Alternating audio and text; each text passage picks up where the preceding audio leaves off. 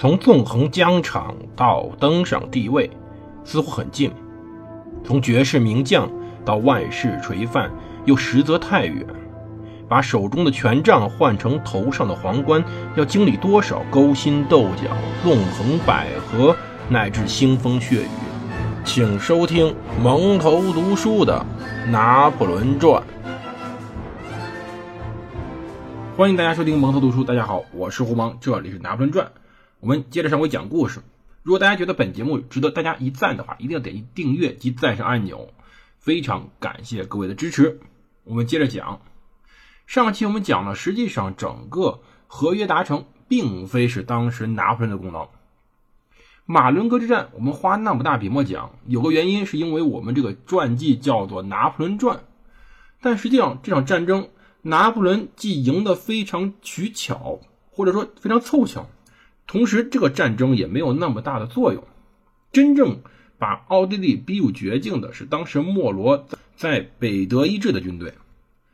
他的军队加上后来拿破仑的各支联军，将维也纳给包围了。奥地利人在首都可能陷落的情况下，开始担心，并签署了合约。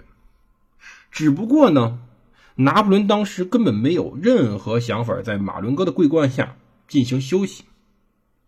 拿破仑的核心要回到国内。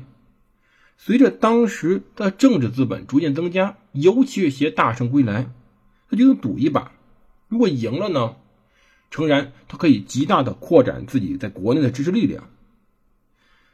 当时随后的让·沙普塔尔写道：“说拿破仑在其旧基础上重建宗教崇拜，这是他掌权期间最为大胆的举动。”拿破仑此时呢，想确保一切独立于教会，并且无力聚集反对他统治的人。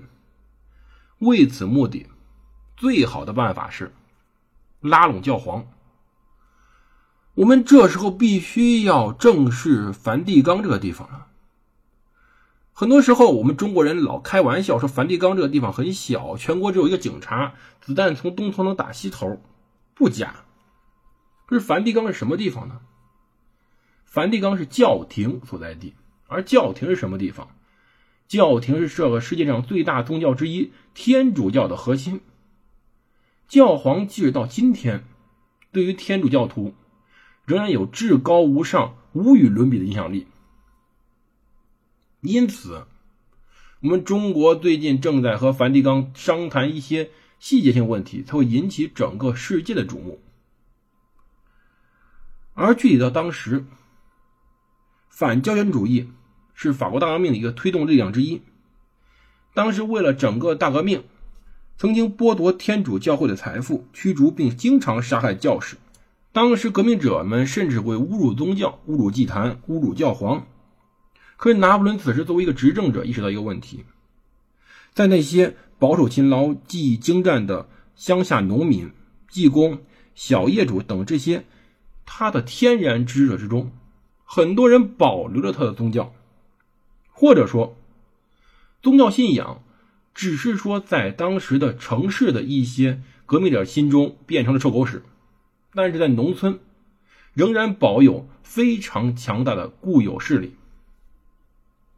如果大家有兴趣的话，可以去读一些关于西班牙内战的书。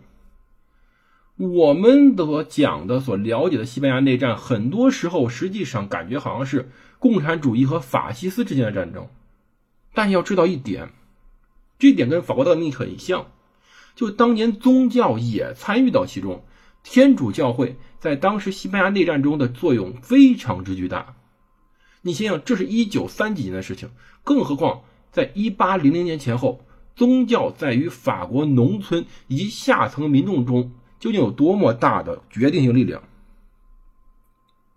这些人没有放弃他们对于父辈所传承下来的信仰，他们虽然把信仰掩埋起来，但他们希望。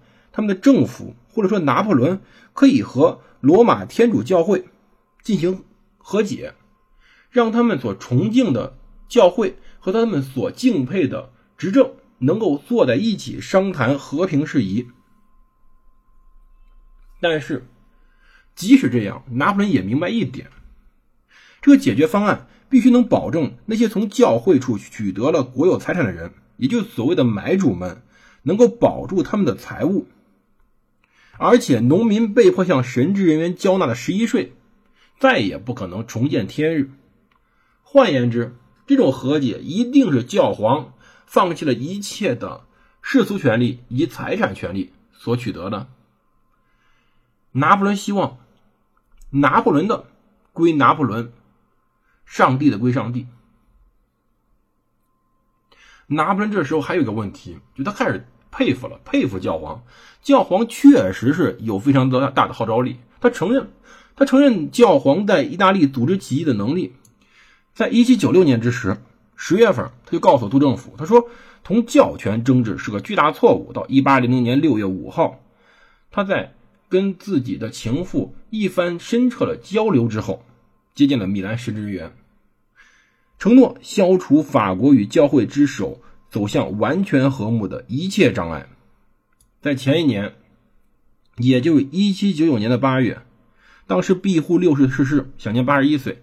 新任教皇庇护七世，本质上是个单纯而且虔诚的教士。人们认为他看待社会问题时没有公然反对法国的大革命。拿破仑清楚，这个时候谈判非常微妙，甚至还很棘手。但若成功，天主教法国将拥护拿破仑的江山，这是非常丰厚的回报。如果可以与教皇达成协议，从本质上来说，就解决了当时法国政府与当时旺代残余叛军的主要不满情绪。旺代的残余叛军缺少了一个真正反叛的理由了。同时，也能和比利时、瑞士、意大利、莱茵的天主教地区改善非常好的关系。此时要知道，法国作为欧洲最大的国家、最强大的国家，根源在于人口众多。此时，法国有两千八百万人口，我们不能拿中国比呀。要知道，中国人口一贯最多，法国两千八百万人口已经是欧洲第一大国了，其中有五分之一的人生活在人口超过两千的城市地区。而剩下的大多数在只有几百个居民汇聚的一个小公社里居住。这些公社中，通常由受过良好教育的人承担汇聚信息这一重要的社会职能。比如说，就跟中国古代一样，一个社会法令贴上去，一个识字的老先生在那念念：“奉天承运，皇帝诏曰啊。”当然没有这个啊，当然就是法国政府宣布怎么样。拿破仑认识到一个问题，要知道。国家给他们发薪，可换来无价价值利益。教廷是永不沉寂的势力。他说过：“说你不能被他意识，但是你必须驯服他。”拿破仑和教皇协议，试图把教区的神职人员拉入到他的道德省长队伍中。也就是说，拿破仑希望恢复教权一定的活动范围，让教权为自己所用。为自己的势力扩张所用。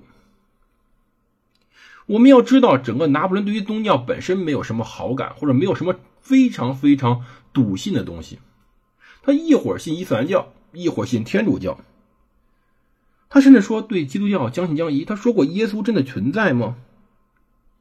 他经常跟历史家探讨古希伯来时期到底耶稣是否真的有这个人。他到底是个无神论者，还是说他到底是想当无神论者？我们现在不能确定。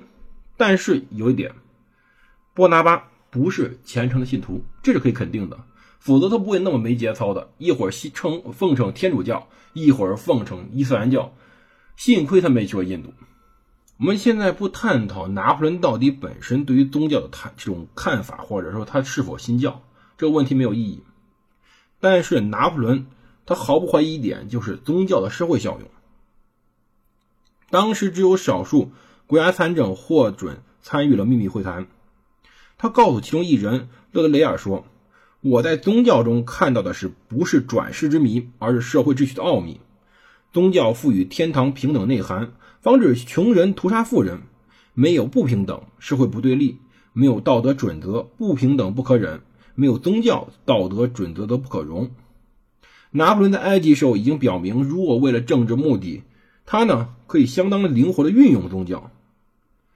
他说过：“要是我统治犹太民族，我就重建所罗门圣殿。”启蒙思想家与作家经常保持有这种本质上的宗教观。拿破仑呢认为，上帝概念可以很好的维持秩序，保证人们行善去恶，效果非常良好。这一点本质上与中国很多帝王想法一样。中国帝王是想怎么想呢？就是在《铁齿铜牙纪晓岚》里面曾经说过，这纪晓岚说过一句话，说“神道社教，本为劝人向善”，明白了吧？